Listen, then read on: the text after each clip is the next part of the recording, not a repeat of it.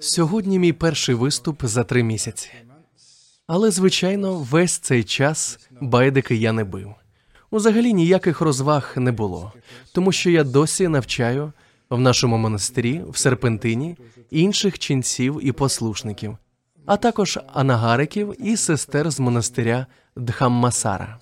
На початку сезону дощів я трохи подорожував, їздив на конференцію психологів до Сіднея, а наприкінці сезону на ще одну конференцію з питань психологічного здоров'я до Сінгапуру. Тим часом я зробив добру справу для Австралії на великій конференції з усіма лідерами держави. Я намагався передати позитивні духовні вібрації людям, які керують нашою країною. Однією з причин, чому на такі заходи запрошують ченця, є позитивний настрій і вібрації, які може надати монах.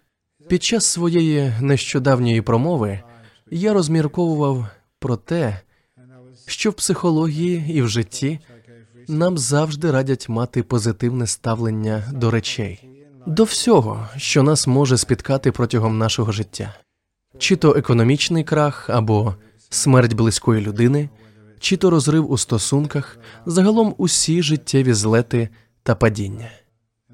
Нас переконують, що позитивний підхід корисний, і, звісно, існує багато свідчень того, як він допомагає під час хвороб або життєвих трагедій.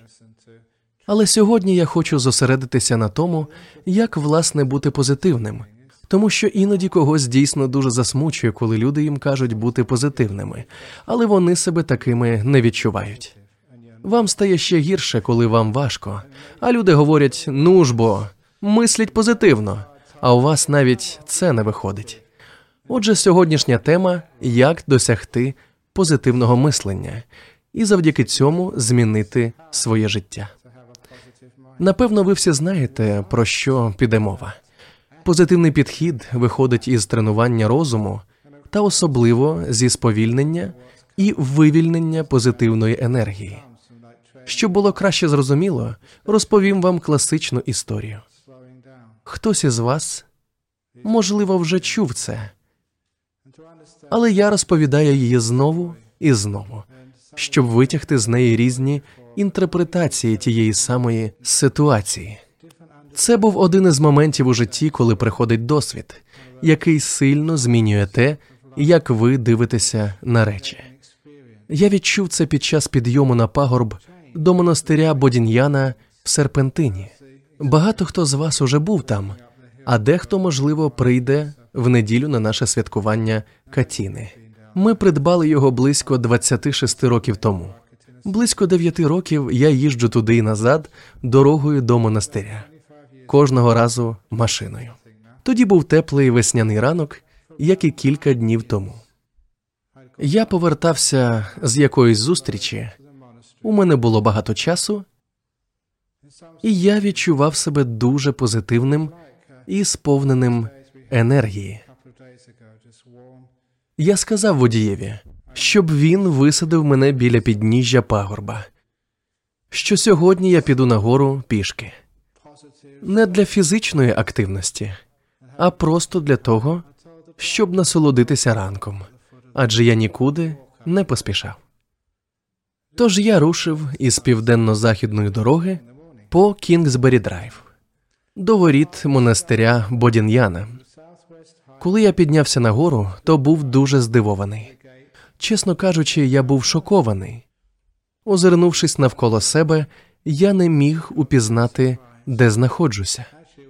Цей пагорб виглядав зовсім не так, зовсім не так, як я запам'ятав його з вікна машини. Все виглядало зовсім інакше. Я бачив речі, про які я навіть не знав, не знав, що вони там є. Я помітив більше деталей, насиченість кольорів. Усе було просто красивішим. Звичайно, це мене здивувало. Я не поспішав, тому просто стояв на місці. І поки я там стояв, увесь схил знову змінився. Він нібито змінювався прямо на моїх очах. Ми, монахи, не вживаємо ніяких психотропних речовин, не вживаємо алкоголь. Хоча у період васи хтось запропонував ченцям шоколадний торт, і, на щастя, перед тим як ми його з'їли, один із ченців глянув на напис на обгорці і побачив, що він містить алкоголь. На щастя, ми вчасно зупинилися. Іноді нам можуть подарувати шоколадний торт, а ми не певні, що туди не додали якогось алкоголю, просто для смаку. Торт випікається і спирту там уже немає, тому це не проблема. Але ми не знали, чи його додали до чи після випічки, тому ми вирішили його не їсти. Ми подарували торт одному з наших відвідувачів, який із радістю погодився стати нашим піддослідним кроликом, дегустатором. Повернувшись за тиждень, він сказав: у ньому було багато алкоголю. Алкоголь не випарувався, тому ми правильно зробили, що були такими обережними. Інакше б ми повернулися до монастиря в кінці васи після обіду, і ви побачили б ченців, які співають і танцюють, і бозна що ще роблять. Це напевно не покращило б нашої репутації, тож треба бути дуже обережними. Ми не вживаємо нічого подібного. Ми тверезі, пильні і уважні. Так що я тоді пережив момент, який іноді трапляється в житті, коли речі раптом виглядають дивно і починають змінюватися у вас на очах. Усе, що я бачив, було більш детальним і містило більше інформації. Раптом на схилі пагорба я побачив крихітні квітки, скелі та каміння різної форми, пророслі лишайниками. Я також помітив кору на деревах. Вона була неймовірно прекрасна. Кольори теж були дивні. А ще дивним було те, що кольори, всі навколишні кольори стали яскравішими, насиченішими, глибшими та красивішими. Все довкола мене було дивовижним. Коли монах переживає щось подібне, він не тільки отримує від цього задоволення, але й потім обмірковує, що ж це власне було. Я вирішив проаналізувати цей досвід за допомогою науки, і мені стало зрозуміло, що здатність бачити речі, наш зір це хімічна реакція в задній частині ока, сітківці. З більшістю людей трапляється таке, що, побачивши щось, вони майже відразу переходять до іншого зображення. Тому попереднє зображення на тлі ока не встигає правильно сформуватися, а кольори не утворюються належним чином. Можливо, буде сформовано лише 10% від того, що існує насправді. Деталі не чіткі, оскільки не вистачає часу для того, щоб зображення правильно сформувалося. Але я йшов повільно, і для зображення на задній частині ока та для світла було достатньо часу, тому я міг побачити набагато повнішу картину з більшою кількістю деталей. Кольори були насиченішими, бо мали більше часу для прояву. Це проста фізіологія зору.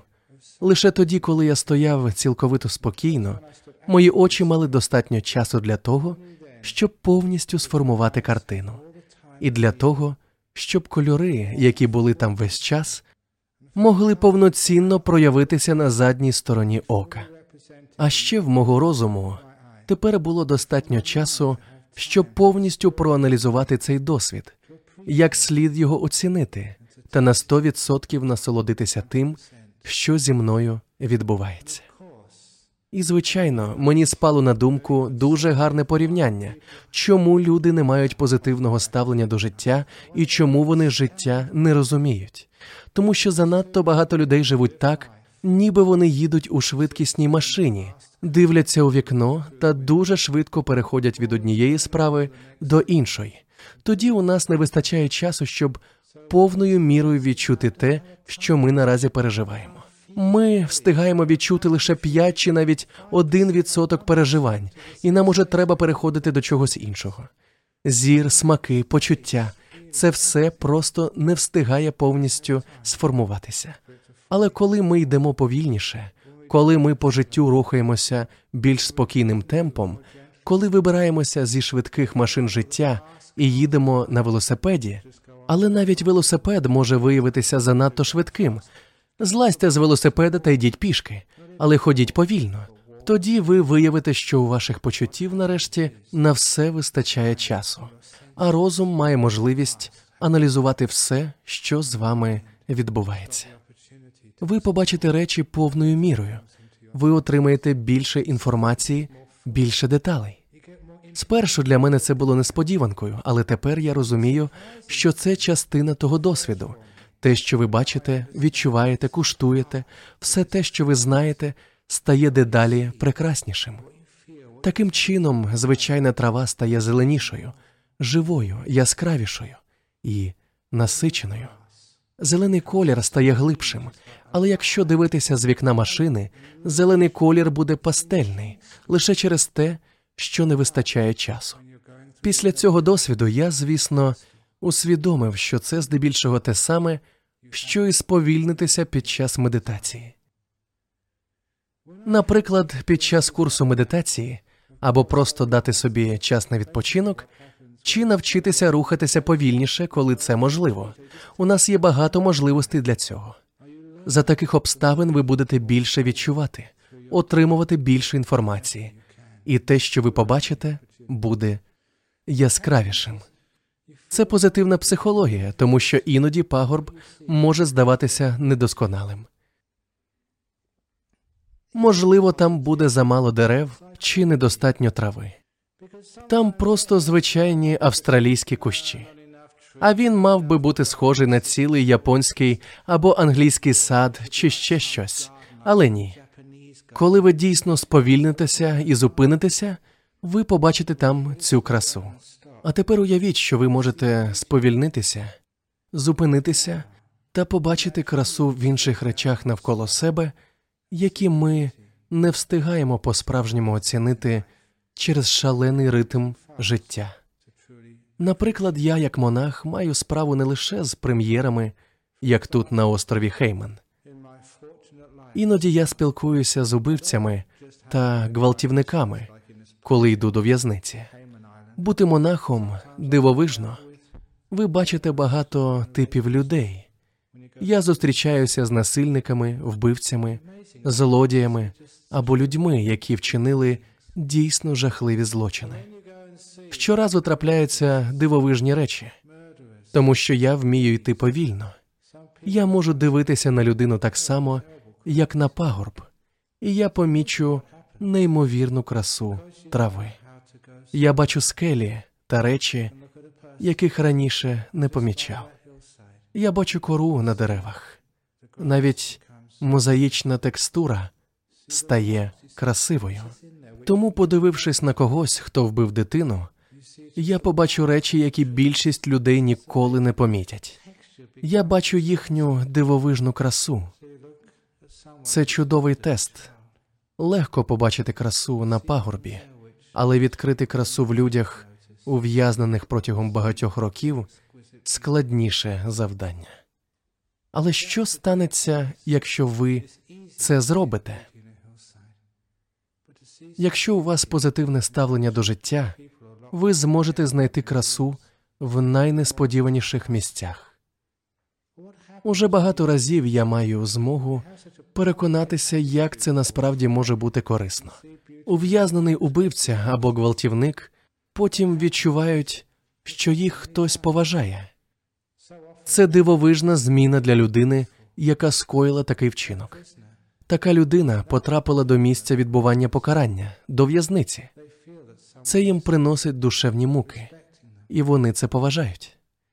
Для них це небувалий досвід зустріти когось, хто дивиться на них і бачить щось прекрасне і хороше. Це змінює і їхній погляд на самих себе. Ці люди поважають мене за мою відвертість і щирість, і думають, що якщо я бачу в них красу, то можливо вона там насправді є, і вони починають самі її шукати. Вбивця починає бачити іншу сторону своєї особистості, хорошу сторону. Коли вона починає зміцнюватися та рости, ви побачите, що після звільнення вони будуть зцілені. Причина їхнього злочину хвороба, жорстокість чи щось інше, той біль, який дозволив їм зробити щось погане, зник і у своєму теперішньому та майбутньому житті, вони більше ніколи не зроблять нічого подібного. Це неймовірно. Такий підхід підтвердився у мене, коли я виступав на конференції Інституту психологічного здоров'я в Сінгапурі в минулі вихідні. Там також були присутні представники колишньої лікарні Вудбрідж, яку зараз перенесли і перейменували, можливо, через її помилкову асоціацію з психічними захворюваннями. Я був дуже радий, що після моєї успішної промови один чоловік, відданий християнин, запитав мене, чи не могли б ви прийти і благословити моїх пацієнтів? Дайте нам, будь ласка, буддійське благословення. Ті з вас, хто знайомі з Сінгапуром, знають, що це багато значить. Коли я розмовляв із ним та іншими працівниками та керівниками відділень, вони сказали, що філософія цієї лікарні полягала в тому, щоб зосередитися на тій частині пацієнта, яка є здоровою, товариською, доброю чи розумною.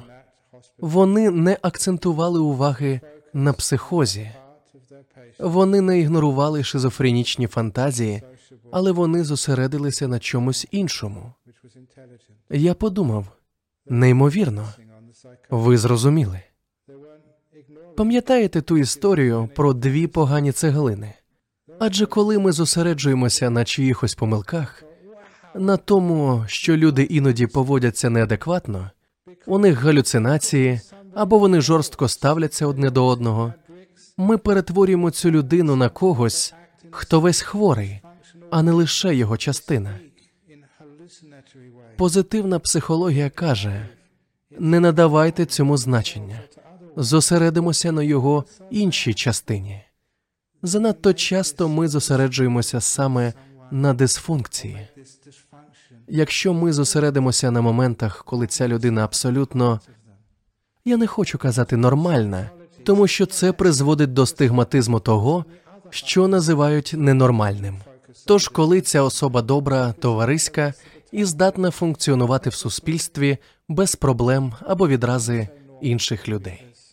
Якщо ми зосередимося на їхній кращій стороні, це призведе до їхнього зцілення.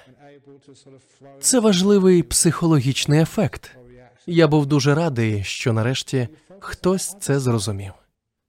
Можливо, якщо ми захворіємо, я не знаю, скільки людей усвідомлюють, що коли у них, наприклад, рак молочної залози, то більшість органів не мають раку. Є й інші частини тіла. Зосередившись на них, ми побачимо неймовірну красу, силу, здібність та енергію.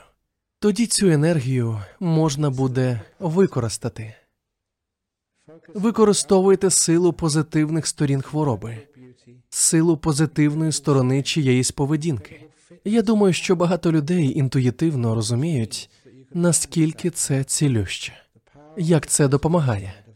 Я розповідаю про це, тому що хочу спробувати донести це до людей простими словами, щоб вони це запам'ятали. Якщо у вас є сад і ви в ньому поливаєте бур'яни, то ці бур'яни продовжать рости і згодом займуть весь сад. Якщо ж поливати квіти, то саме квіти будуть рости та панувати у вашому саду. Те, що ви поливаєте, на чому зосереджуєтеся, те й росте у вашому житті.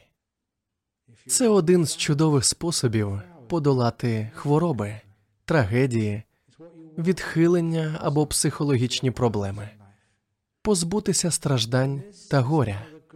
Якщо ми зосередимося на печалі, її причині, на нашій проблемі, то звичайно вона буде лише погіршуватися. Я це помітив. Саме сьогодні мені про це нагадали, бо я їхав до міста і проїжджав повз Observation City в Скарборо, де деякий час тому виступав із доповіддю на конференції про горе та втрату. Багато з вас вже напевно помітили позитивне ставлення в буддизмі. Ми вчимося, як відпускати речі і як подолати біль від утрати близької людини. Ми відпускаємо її так само, як і цей біль, та рухаємося далі. Ми намагаємося змінити наше сприйняття. Пам'ятаєте ту стару історію про концерт? Ми сприймаємо життя як концерт. Я завжди дуже любив концерти і ніколи не плакав, коли вони закінчувалися. Вам відома ця історія. Але одна пані підійшла до мене після моєї промови і гірко скаржилася. Вона дорікала мені, по-вашому, я не повинна сумувати, відчувати скорботу неправильно. Ви знецінюєте моє горе. Так вона мене звинуватила. Вона була поглинута своїм горем і перетворювалася на пані смуту, хоч і не звалася такою. В цьому полягала вся її особистість. Вона побувала на багатьох подібних конференціях і отримала велику підтримку від своїх друзів. Такою вона була, і вона не хотіла відпустити свій жаль. Якщо хтось занадто довго живе в негативі, вони настільки до цього звикають, що самі на нього перетворюються. У буддизмі це називається прив'язаністю. Їх це поглинає. Я жертва, мною зловживають. Я людина, з якою сталася така трагедія. І оскільки вони так до цього прив'язуються, то їм не хочеться це відпускати, навіть якщо це спричиняє біль. Для тих, хто в це не вірить, є чудова історія. Це одна з останніх історій у книзі Відчиняємо брами свого серця. Я цю історію вже давно не розповідав на публіці. Це історія про хробака в купі гною. Колись давно, власне, повернімося ще далі в минуле. Колись жили два буддійські монахи. Кажу це тому, що я сам монах. Не всі ченці поводяться правильно. Є багато і негідників. Саме про них, на жаль, люди люблять читати в газетах. Хороші ченці рідко потрапляють до газет. Новина про те, що Аджан Брам медитував останні три місяці, нікому не цікава. Але якби Аджан Брам скоїв якусь дурницю, наприклад, пішов би в казино або напився, тому що хтось дав йому пиріг з алкоголем або щось подібне, то про це, звичайно, в газеті написали б. Але один з цих двох ченців поводився погано, інший був хорошим монахом. Отже, коли вони померли, один із них відродився в прекрасному небесному царстві, а інший поганий монах відродився хробаком у купі гною. У ченців багато друзів. Ми живемо спільнотою у громаді. Ми дбаємо один про одного. Отож, після кількох днів на небі, той добрий монах, який відродився небесним створінням, замислився: де мій друг? Мій старий друг. Уже кілька днів я його не бачу. Коли ви відроджуєтеся в небесному царстві, у вас, згідно з буддизмом, є надприродні здібності, і цей монах їх використав для пошуків свого друга на небесах. Але він ніде не міг його знайти. Тому він піднявся на кілька поверхів вище в небесному царстві, намагаючись знайти його там. Але там його теж не було. Його не було навіть на нижніх поверхах небесного царства. Він подумав: а згідно з буддизмом, відродження в людській істоті є одним із найкращих, тому що там немає занадто багато щастя та не надто багато страждань. Це чудове місце, де можна досягти просвітлення. Тоді він подумав: звичайно, мій друг народився людиною. Б'юся об заклад, що саме тому я не можу знайти його на небі. Отож він почав шукати в людському світі, проте там теж жодного сліду. Боже мій, подумав він. У нього що дійсно була така погана карма, що він народився собакою чи кішкою. Тоді він зазирнув у царство собак і котів. Я знаю, що деякі люди переконані, що переродитися в собаку це чудово. Не потрібно в понеділок зранку йти на роботу, але це не так. Якщо ви вважаєте, що переродившись в собаку, це хороша ідея, згадайте, що з ними роблять через один-два тижні після народження. Їх везуть до ветеринара, і самі знаєте, що там із ними роблять. Ви б цього хотіли? В усякому разі, він не зміг знайти свого приятеля навіть серед собак чи кішок, тому почав шукати серед інших тварин. І все одно не міг знайти свого друга. Але він не здавався. Він почав шукати в царстві найнижчих огидних істот, і там, попри весь свій шок і спантеличення, він побачив, що його найкращий друг відродився хробаком у купі гною. Що зробили б ви, якби це був ваш друг? Ви б хотіли йому допомогти, тож він підійшов до тієї смердючої купи і вигукнув: Агов, хробаку, пам'ятаєш мене? У минулому житті ми були ченцями. Ми були найкращими друзями. У тебе була погана карма, але не хвилюйся, я тобі допоможу. Ходімо зі мною в рай. А черв'як у купі гною сказав: Я хотів би спочатку дещо запитати. По-перше, чи є на небі гній? Звісно, ні. На небі чисто, ароматно та дуже гарно. Черв'як відповів: якщо там немає гною, я туди не піду. Чому? Сам подивись, який він духмяний. Пахне так гарно, а всередині так тепло і затишно. І тепер це моя пожива. Уявіть собі, у нас тут багато вихідців з Азії. Уявіть собі, що ви б відродилися у великій купі локшини. Або хтось із заходу міг би відродитися всередині великого гамбургера і їсти його цілими днями. Не знаю, що ще вам смакує. Але черв'як сказав, що він не піде, тому що це був його дім, це була його їжа. Саме там йому було місце, і йому там подобалося. І ось це небесне створіння намагалося витягнути звідти хробака. Зауважте, що черв'яки, які живуть у купах гною, вкриті слизькими фекаліями, і їх дуже важко витягнути, особливо коли вони самі не хочуть вилізати. Тож хробак крутився і звивався, і щоразу, коли небесне створіння його починало витягувати, він вислизав і знову заривався в гній. Уявіть, що ви щось на зразок вищого створіння, і ви мусите запхати руку в таку смердючу купу. Але його дружба була такою міцною, що добрий монах не хотів здаватися, адже він був переконаний, що якби він міг просто забрати свого друга черв'яка на небо, аби він сам усе побачив на власні очі, то він би неодмінно зрікся свого гною та вирушив на небо. Там набагато краще. Але, на жаль, черв'як йти не хотів. Він крутився і звивався та щоразу втікав. Врешті-решт небесному створінню довелося здатися і залишити хробака в купі гною. Я часто розповідаю цю історію, бо навіть не знаю, скільки вже років я тут викладаю, намагаючись залучити вас. Ви б хотіли змінитися? Іноді в п'ятницю ввечері мені вдається на вас вплинути, але ще не прийшовши додому, ви забуваєте мої настанови. Те саме відбувалося з тією дамою, яка була в траурі. Її неможливо було витягнути з гною. Вона була прив'язана до нього. Їй подобалося так жити, і це так сумно бачити. Але як з цього можна вибратись?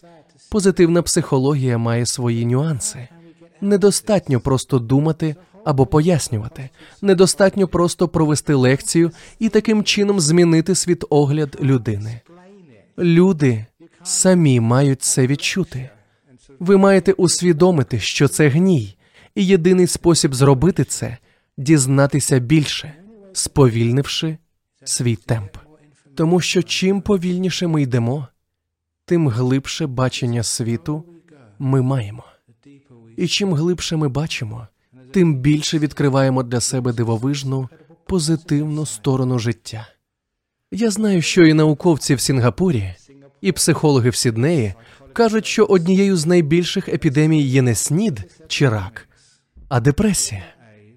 Напевно, і тут є багато людей, які приїхали сюди через депресію, чи то минулу, чи теперішню, чи майбутню. І бачите, мені знову довелося вийти на роботу після трьох місяців чудової відпустки в монастирі. І ви могли очікувати, що я через це впаду в депресію.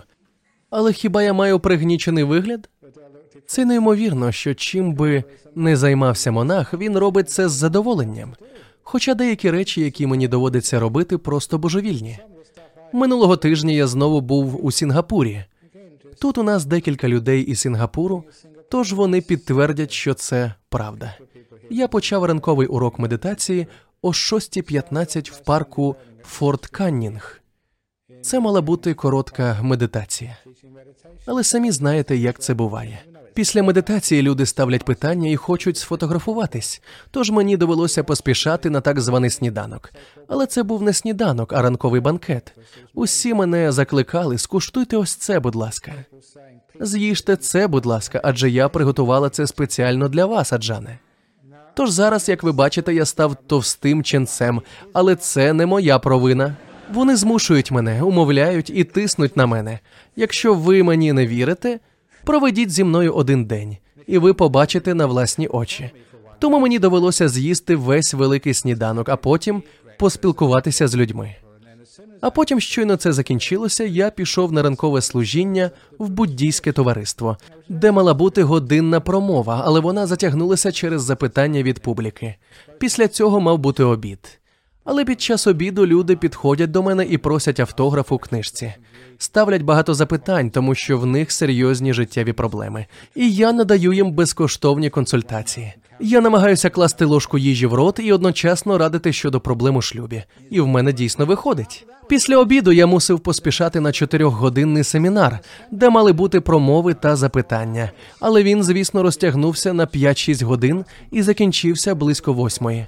Потім мені довелося піти до гольф-клубу, де проходив запуск нової освітньої програми, і провести ще одну промову. Я добрався до ліжка вже майже опівночі. Якби хтось побачив цю щоденну програму, він назвав би це тортурами.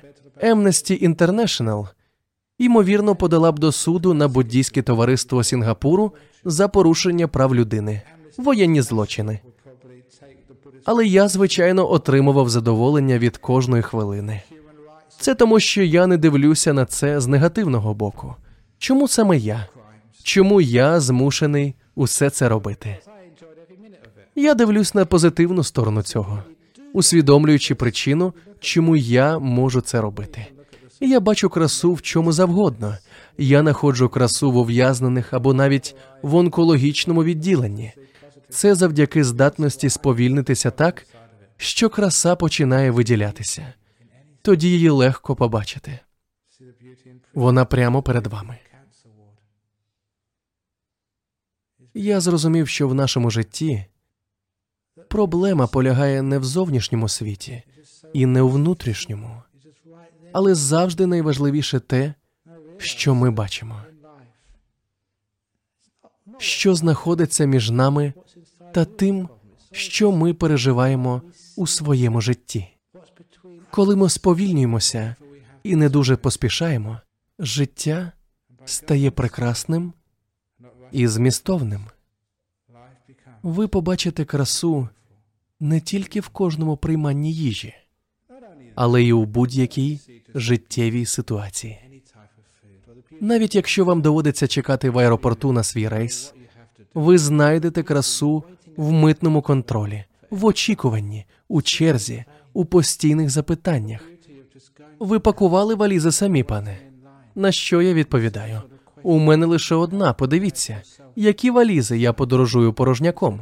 Я мушу через це все пройти, але я насолоджуюся кожною миттю, якщо в мене позитивний настрій. І життя стає неймовірно прекрасним та дивовижним, що б я не робив. Позитивний настрій виникає від того, що ми трохи сповільнюємося в житті. Тоді ми побачимо, що краса є завжди навколо нас. Але ми рухаємося настільки швидко та робимо так багато, що нічого не помічаємо. Ми спроможні побачити лише невеличку частку цієї краси. Коли я був молодим, ми самі проявляли фотографії в школі. Можливо, комусь з вас відомо, як тоді створювалися фотографії. Я не маю на увазі цифрові. Через сучасні технології ми втрачаємо багато цікавого. Я це називаю високі технології та висока дурість. Але тоді ми клали фотопапір у миску, заливали туди різні хімічні речовини, і зображення починало повільно проявлятися. Якщо витягти фотографію занадто рано, зображення буде недостатньо різким. Воно формується повільно. Спочатку контури, потім інші деталі, поступово виділяються більш насичені кольори. Майже те ж саме відбувається у вашому оці. Так працюють наші органи чуття. Якщо ми постійно поспішаємо, то багато втрачаємо. Наприклад, коли люди їдять наші слойки з карі, чому вони людям завжди так подобаються? Навіть ті слойки, які у нас продаються з метою збору коштів для різних цілей. Чому їх люди так обожнюють? Що в них особливого? Часто це відбувається тому, що, прийшовши сюди, ви свідомо сповільнюєтеся. А коли ви сповільнюєтеся, ви отримуєте більше задоволення від їжі. А якщо сповільнитись і отримати більше насолоди від їжі, то вона набагато краще перетравиться. У цьому моя хитрість. Якщо у когось є проблеми з травленням, спробуйте сповільнитися, особливо перед та безпосередньо під час вживання їжі. Ви зможете насолодитися смаком, а ваші травні соки працюватимуть набагато краще. Вони виділяються в організмі, коли їжа нам смакує. Щоб це перевірити, спробуйте подумати про свою улюблену страву. Уявіть її, заплющіть очі та уявіть собі гарячу і ароматну їжу прямо перед вами. У вас починає виділятися слина, і не тільки вона, але й шлунковий сік. Пам'ятаю, як я дізнався про це, коли багато років тому в одного з монахів мого колеги були проблеми з травленням, і він пішов до місцевого лікаря. Це було в Таїланді. Лікарі вирішили провести пасаж барію. Не знаю, чи це ще робиться. Сьогодні, мабуть, радше роблять ультразвук або МРТ, не знаю. Цьому монаху тоді довелося випити радіоактивний розчин, який мав накопичитись у нього в шлунку. А потім лікарі за допомогою рентгену спостерігали за проходженням барію через шлунково-кишковий тракт. Таким чином вони намагалися виявити в нього якісь закупорки та проблеми в травному тракті.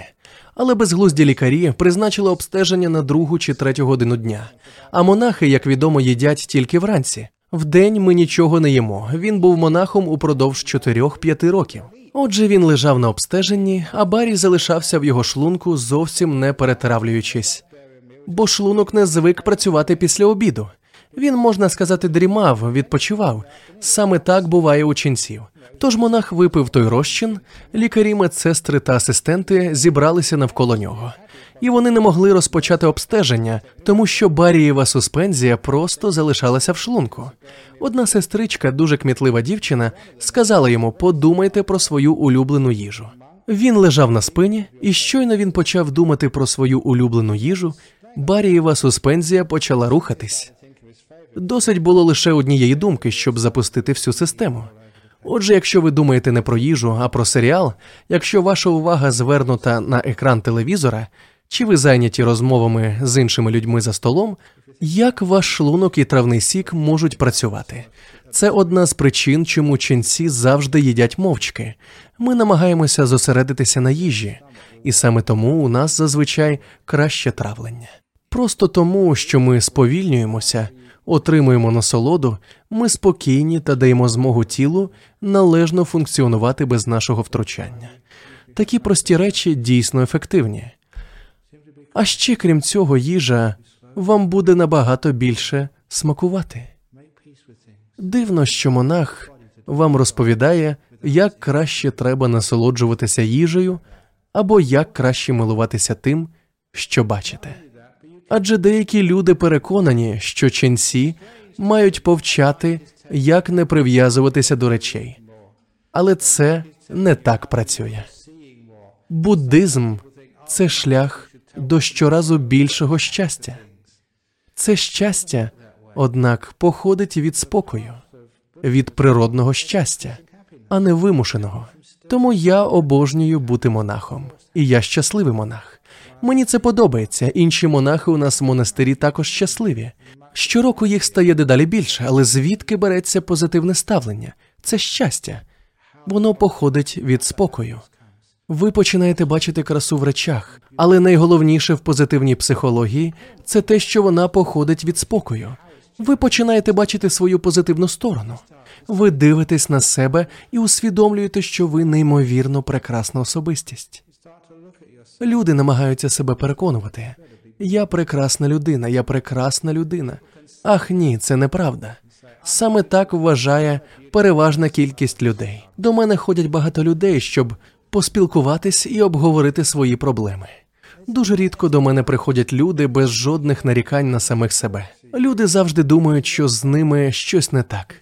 Зазвичай їм багато чого не подобається, і потрібно багато і багато років на те, щоб переконати їх, що з ними все гаразд. Але я хочу набагато більшого. Люди прекрасні. Всередині всіх вас є щось неймовірно чудове. Я вже про це розповідав, але кілька тижнів тому був день Джона Кертіна. Він щороку 6 чи 7 жовтня. Річниця, коли Джон Кертін помер, чи коли він був обраний прем'єр-міністром, чи щось на кшталт цього.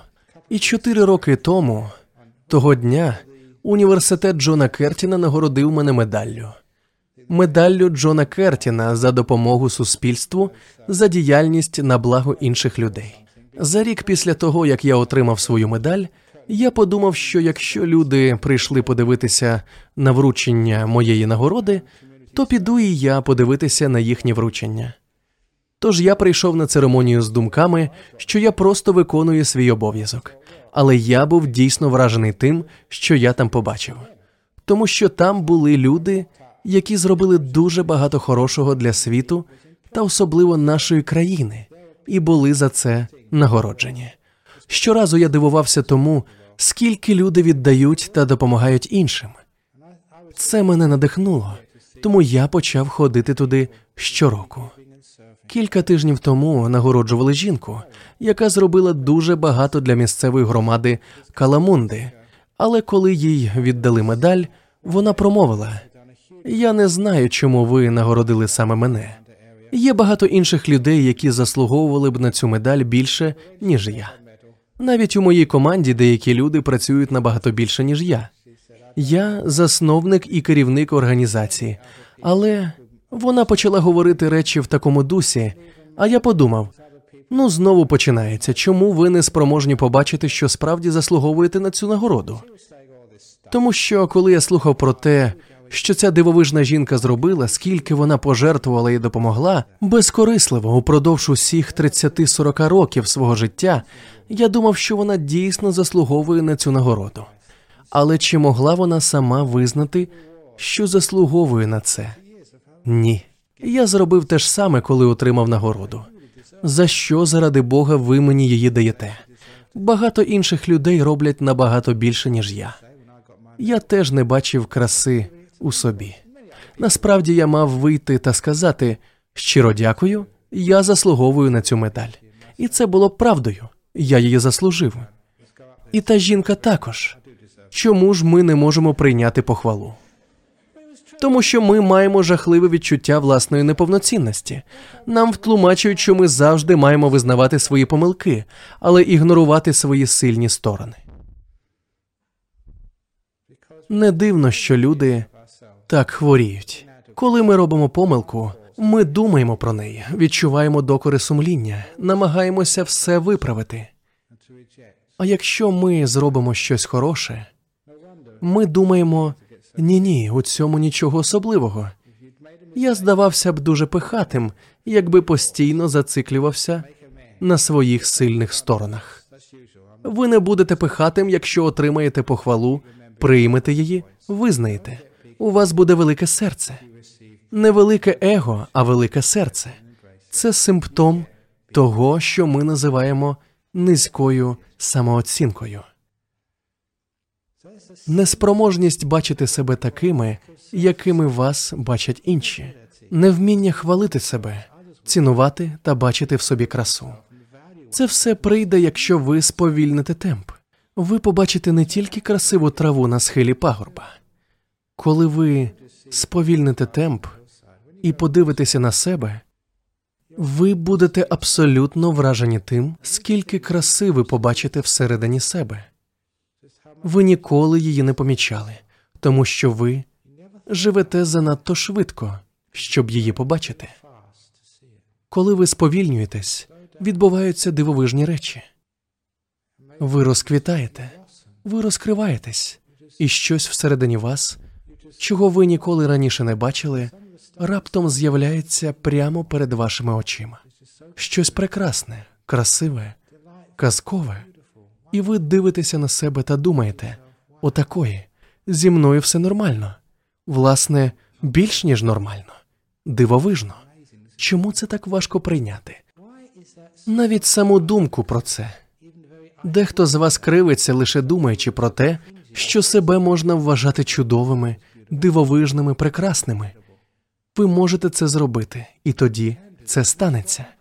Отже, коли люди починають сповільнюватися, медитувати, жити спокійнішим життям, вони починають набагато більше себе поважати, навіть захоплюватися собою. Те, чим ви в собі захоплюєтесь, що поважаєте, це як квіти, які ростуть та розростаються. Зрештою, вони захоплять весь город та переважатимуть над бур'янами. Щойно ви помітите в собі красу, оціните та приймете її, вона почне зростати. А всі інші дрібниці, усі ваші помилки, негатив та інші речі, які спричиняють так багато проблем у житті, зникнуть. Знаєте, як це називається? Шлях до просвітлення, шлях до свободи, шлях до радості і щастя. Я зосередився на цьому, на позитивному ставленні до себе, до інших, до життя взагалі, навіть до смерті. Хоч що б не відбувалось у вашому житті, приймайте це, постарайтеся побачити в цьому красу. Усвідомте, що це просто колообіг життя, зима, весна і літо. Але не все так погано. Наприклад, у нас в Австралії, наприклад, що стосується світової економічної кризи. Колись у зовсім іншому контексті мені дехто навів чудове порівняння, про яке я потім розповідав у таких місцях, як Сінгапур, де люди завжди дуже стурбовані своїм фінансовим становищем. Я сказав їм, що це схоже на фінансову зиму, тому що я народився в північній півкулі та добре пам'ятаю зими в Англії. Взимку ти виходиш на вулицю та не бачиш жодного листка на деревах. Усі квіти мертві, нічого живого. Навіть тварини впадають у сплячку та ховаються під землею. Посеред зими, за межами Лондона, усе було сірим і мертвим. Дерева в лісі були схожі на скелети, нічого живого не було навколо, і надії не було. Було холодно і мертво. Ландшафт зів'яв, як під час економічної кризи. Але знаєте що? Під землею я знав це, адже я бачив це багато разів. Під землею було насіння, тварини, було життя, яскраве життя, яке просто чекало. Воно чекало свого часу, чекало на тепло та дощ, щоб почати проростати. Незабаром прийшла весна, і в березні чи квітні весь ландшафт раптом заповнився життям і зеленню. Всі тварини повилазили та почали спаровуватися і робити різні речі, які монах не повинен бачити. Але це життя, це те, що побачили б і ви. Усе те, що раніше було мертвим, холодним, безнадійним, зів'ялим, тепер наповнилося пульсуючою енергією, життям і красою. Так відбувається з усім у житті. Через ці цикли ми всі проходимо. Економічна криза це як зима, і ви добре знаєте, що після зими завжди приходить весна. Це колообіг світу. Нам це відомо, але ми іноді забуваємо. Зимою легко піддатися депресії, але той, хто більш досвідчений, сприймає зиму як прекрасну паузу, життєву паузу, коли багато людей змушені зосередитися на чомусь важливішому, ніж економічна діяльність. Це час для спогадів, так само як взимку, коли ми можемо зупинитися та бути в спокої, тому що відбувається не так багато речей. Коли ви бачите красу в мертвому дереві, красу в безжиттєвому пейзажі, бачите спокій і життя всередині цього всього, тоді ви усвідомлюєте, що це лише одна частина кола. Це те, що ми зараз переживаємо у нашій економіці, у житті. Такі речі, як рак, смерть, закоханість, одруження, розлучення, народження дітей це все життєві цикли. Тому, коли за вікном зима, пам'ятайте, що незабаром прийде весна. Ви знаєте, що це правда. Ви це вже проходили. Отож, пам'ятайте про це. Це позитивна сторона життя, і ви будете бачити її дедалі більше і більше, якщо будете жити спокійним життям. Тож приділіть собі час, не поспішайте. Іноді поквапитися необхідно, але знайдіть час, щоб сповільнитися, зупинитися, щоб нагадати собі про це та зосередитися. І в цьому суть медитації навчитися зупинятися. Іноді люди медитують неправильно. Вони намагаються чогось досягти в медитації, намагаються щось отримати. Унаслідок вони відчувають більше стресу після медитації, ніж на початку. Вони занадто стараються. Деякі предмети ми не рекомендуємо для медитації. Наприклад, дехто мені розповів кілька днів тому, що в буддизмі не рекомендовано медитувати над свічкою, тому що можна обпалити сідниці. Ось такий анекдот на сьогодні. З роками він не стає смішніше, але я його ще не розповідав. Отож, коли ви сідаєте медитувати, робіть це заради спокою і умиротворення. Адже коли ви спокійні, ви здатні зазирнути глибше, побачити більше краси, а ваше позитивне ставлення до життя посилюється. Саме тому Національний інститут клінічної практики Великобританії, який є підрозділом Національної служби охорони здоров'я, досліджував різні види терапії з погляду вартості та ефективності, а також протестував різні види терапії, депресії та порівняв три види лікування: медикаментозне лікування, когнітивно-поведінкову терапію, що по суті є консультуванням, і медитацію. Як ви думаєте, що спрацювало найкраще? Звичайно, медитація виявилася найкращою, набагато кращою, ніж інші види лікування. Тому Національна служба охорони здоров'я Великобританії рекомендує медитацію як найкращий спосіб лікування депресії. Дуже хотілося б, щоб вони знайшли достатньо людей, які б їй навчали. Медитація працює. Сподіваюся, що сьогодні я вам показав, чому саме вона працює. Стан спокою розкриває красу, силу та енергію. І з усією цією силою, енергією, позитивом і красою. Ух. Ви не просто можете вилікувати депресію, ви можете створити прекрасний новий світ. Ви оціните власну красу і, відвідавши ув'язнених у в'язниці, зможете помітити, як вони змінюються, начебто пройшовши через катарсис. Якщо ви можете побачити красу в ув'язнених, гвалтівниках, вбивцях, то що ж уже казати про інших людей? А що ви можете зробити для себе, щоб зцілитися, вирости, щоб зараз і назавжди вирватися з купи гною та піти до раю? Саме так ми стаємо позитивними. Дякую за увагу.